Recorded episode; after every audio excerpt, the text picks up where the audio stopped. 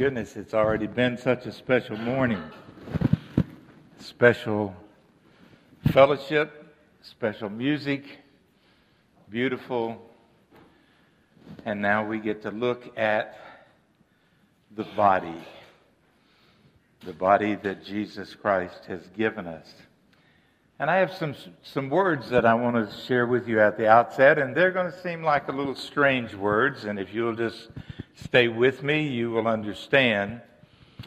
Because we are talking about body, the body of Jesus Christ, and we're talking about embracing being connected.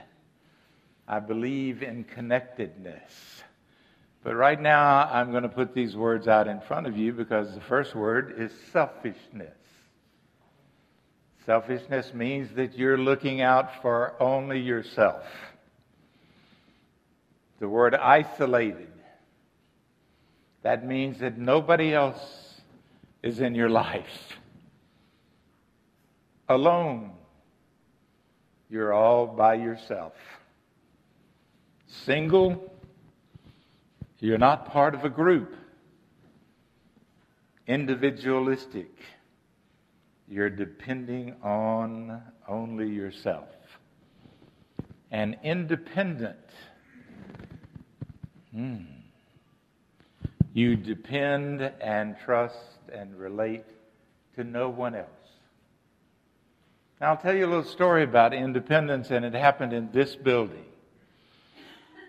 It happened about 45 years ago, way back down the long hallway. My wife and I and our two little girls had been a member here for a few months. And this was before we started teaching a Bible study class. I was in a class of about 30 people.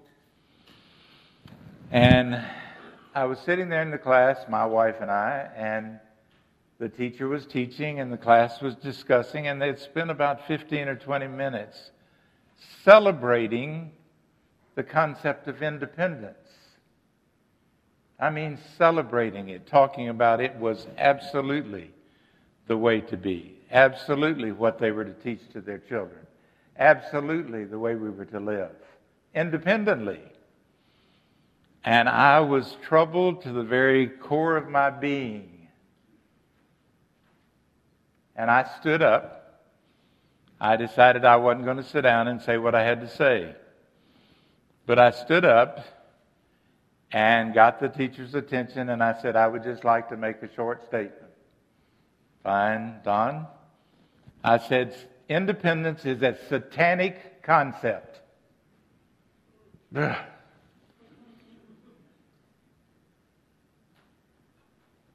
I said, if there's anybody in this class, and I held up my Bible, and I said, if you can show me where independence is in Scripture, then I will change my entire concept. Now, folks, this was 45 years ago.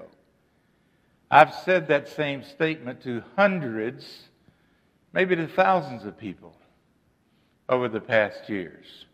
I say it to you today. If you can show me independence where we're not to relate to anybody, we're not to be dependent on anybody else, and the extent of that is, is that we're not even supposed to be dependent on our Lord and Savior Jesus Christ. That is a satanic concept. And I have never had one person come up to me with scripture in hand and say, Look, Don, there, independence. No. And again, I will say that if you want to show me that, now I'm absolutely 100% confident that it's not there.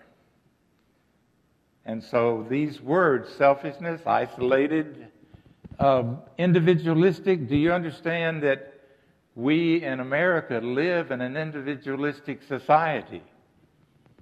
We celebrate independence. Now, I understand the patriotic concept of that.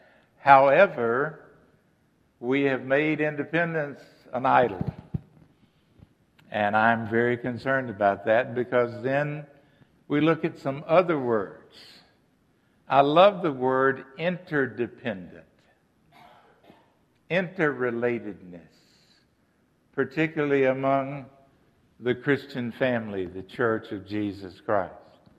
I love the word community versus individualistic. Those are two very opposite concepts. And we live in a community, a community of this local church, a community of the Church of Jesus Christ. We live in community where we are sharing the same values, we're believing the same things. We are united in and through the intimacy, and I use that word very, very by, des- by design. We are united in the intimacy of the love of Jesus Christ. And in that, we are a community bound together as the body of Jesus Christ. We're not individualistic. We're not independent. What, what did God say?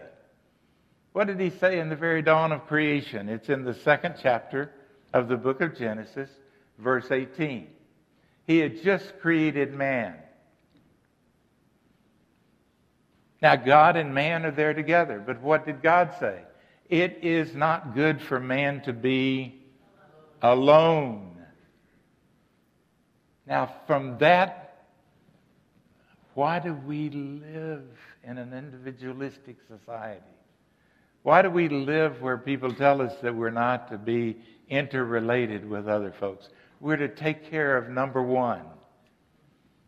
Well, I'm very concerned, and that's why today we come to say here in Kings Grant Baptist Church, we need to embrace being connected with each other in and through the love of Jesus Christ. Now, interdependency. I said I love that term. But you have to be careful, and I'm going to digress here just a little bit. Occasionally, some of my psychology slips into my sermons.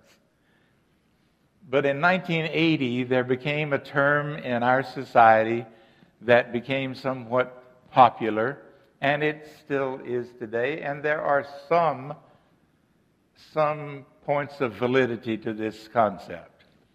The term is codependency. Now, some people get codependency and interdependent and community mixed together because codependency, in its harshness and its dark side, indicates that people are too, are they obsessive about seeking to be related to other people, that they have to have it. Well, I got to tell you, and I've studied psychology for a hundred years, maybe not quite that long. But I have struggled with the term codependency because I want us to be interdependent.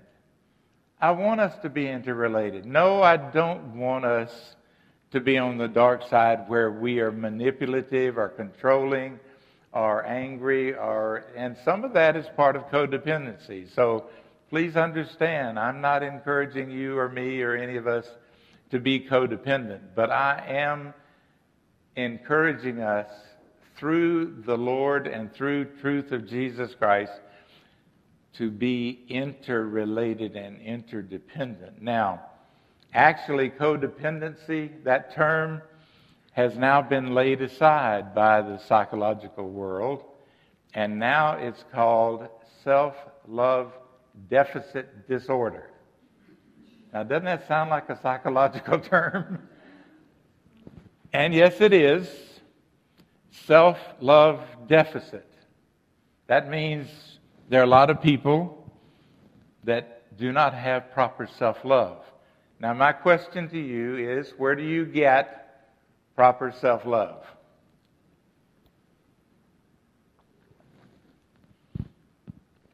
One place.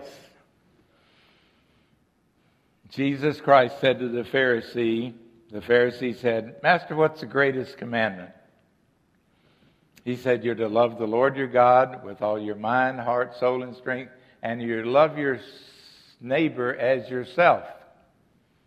Now, guess what? And I've said this to you before. There are three loves in that statement. A lot of people say there are two love the Lord and love your neighbor. No. I hear a third.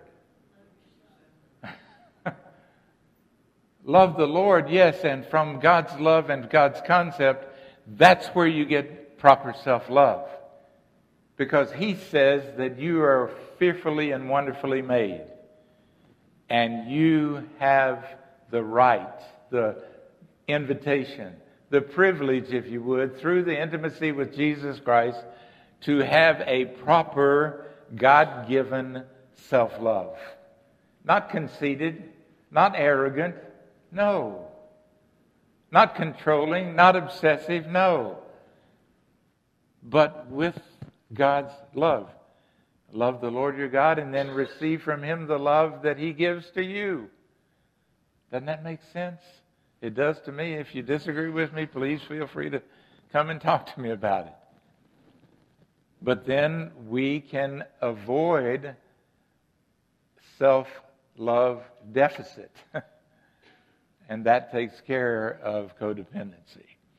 Now, I'll leave my psychological world and come back to the scripture because I want you to know and I want us to look carefully at what I read for you a moment ago. So if you don't, I'm not going to put it on the screen. I want you to be able to see outside. I love that window behind me. I'm a little jealous because y'all get to look this way and all you get to look at is me. Sorry, but I look at you beautiful people, but you also get to look out the window. But in the 12th chapter of 1 Corinthians, and if you have your Bible or get a Bible, or I want to go through this passage of Scripture and just make a few comments about being the body of Christ, interrelated, interdependent, involved, completely one in unity through and by the love and the power of Jesus Christ. In 1 Corinthians 12, verses 12 through 27. It says, The body is a unit, though it is made up of many parts. And though all of its parts are many, they form one body. First statement of unity, right there. One body. So it is with Christ. For we, who's we here, folks? You, me, everybody in the room. For we were all baptized by one Spirit into one body, whether, whether Jew or Greek, slave or free, men or women, old or young, black or white. Yes, all baptized into one body, one spirit, because of Jesus Christ. And we were all given the Spirit to drink. Now, isn't that an unusual statement? Do you drink of the Spirit? Do you drink of the Holy Spirit? Do you take Him in in the power and in all of what He would have for you and me? Verse 14. Now the body is not made up of one part, but of many.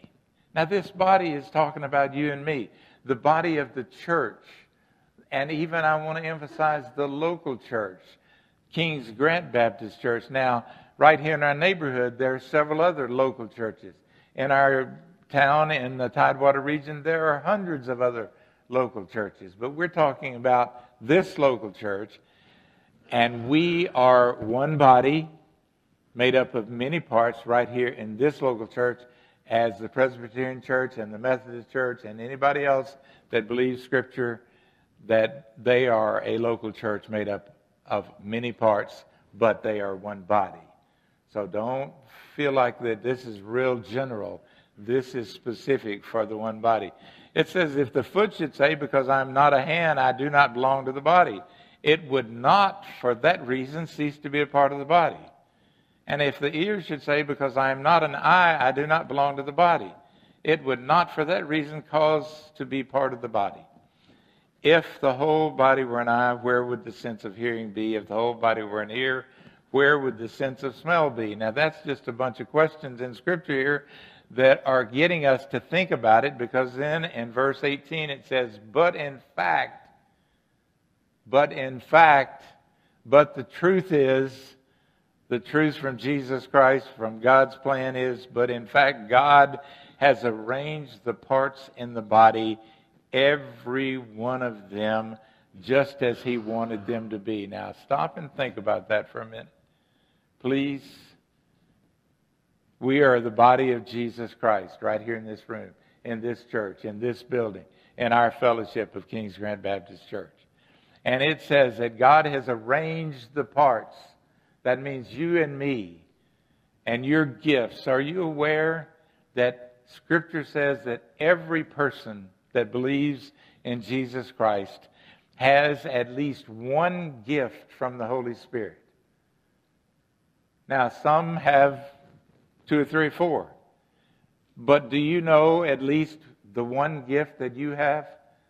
If you don't, please let us help you with that because that's part of what it says here. In fact, God has arranged or has given the, the gifts, the power, the, the skills, the ability for this body part, every one of them, just as He wanted them to be. If they were all one part, where would the body be? As it is, there are many parts, but one body. You are part of that body. That goes on down in verse 24, and it says, But God has combined the members of the body and has given greater honor to the parts that lacked it, so that, now He's combined all the parts. And you may not be able to stand up here or sit up here and preach. Excuse me. You may not be able to, to teach like your Bible study class leader. You may not be able to sing like some of these wonderful people sing for us. But you have a gift that is given by the Holy Spirit, and it's there so that you can be a part of this body. And scripture there in verse 25 says, so that there should be no division in the body, but that its parts should have equal concern for each other. Now, I want you to just pray for a moment. Now, you don't have to close your eyes, bow your head. I want you to think about our, our church, our body. And I want you to think about division versus unity. Now, I'm sorry. I wish we didn't have to think about that. I wish that we just all knew in absolute fact that everything was unified. But there have been some divisions. And when there are divisions, there is one person, one power that is very pleased. And that's Satan. Please understand that. This scripture, part of the reason I'm sharing it with you, part of the reason I'm saying to you that it is part of God's plan to be one body, one spirit, complete unity, and we are to embrace being connected to each other. Is because I hate Satan. I love to fight him. I don't want him and his power and his schemes and his trickery to deceive us. I want us to understand that we are and do belong to Jesus Christ. We are the one body of Jesus Christ. So it says, so that there should be no division in the body, but it, the, the parts should have equal concern for each other.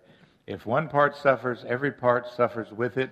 If one part is honored, every part rejoices with it.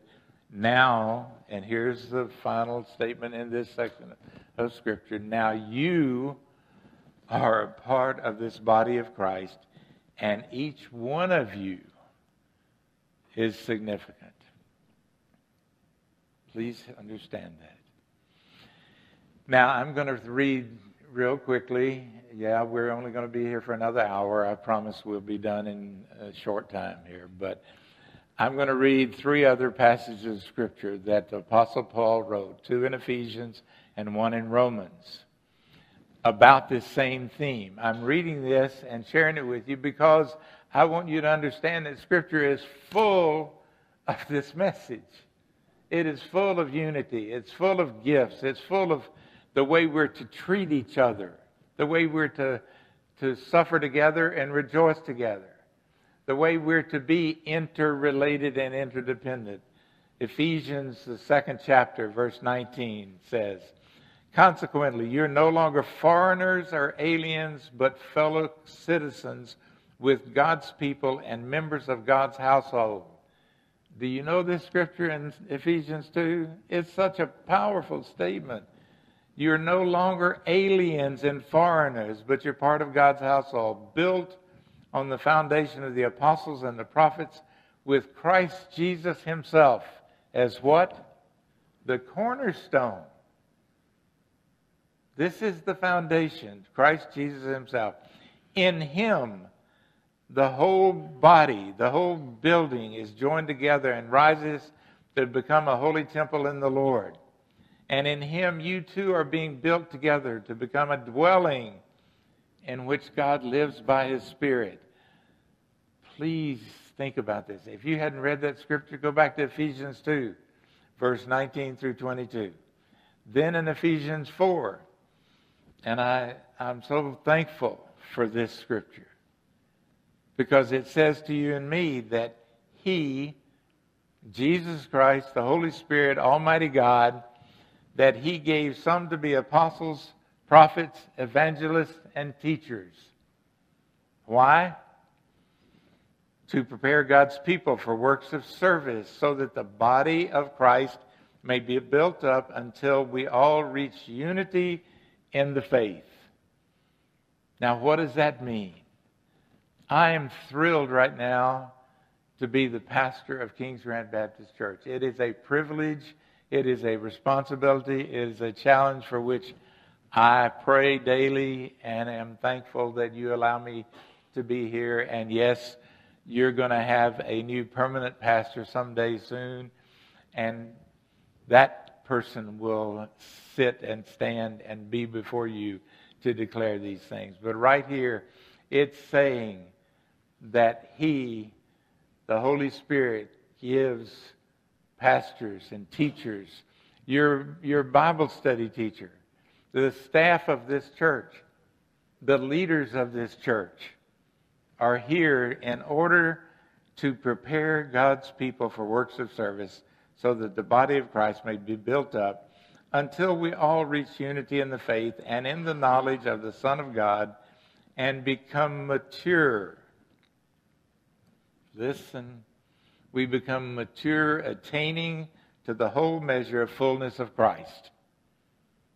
That means Jesus Christ's Spirit and His model, His example, is full and complete in our body that we have here.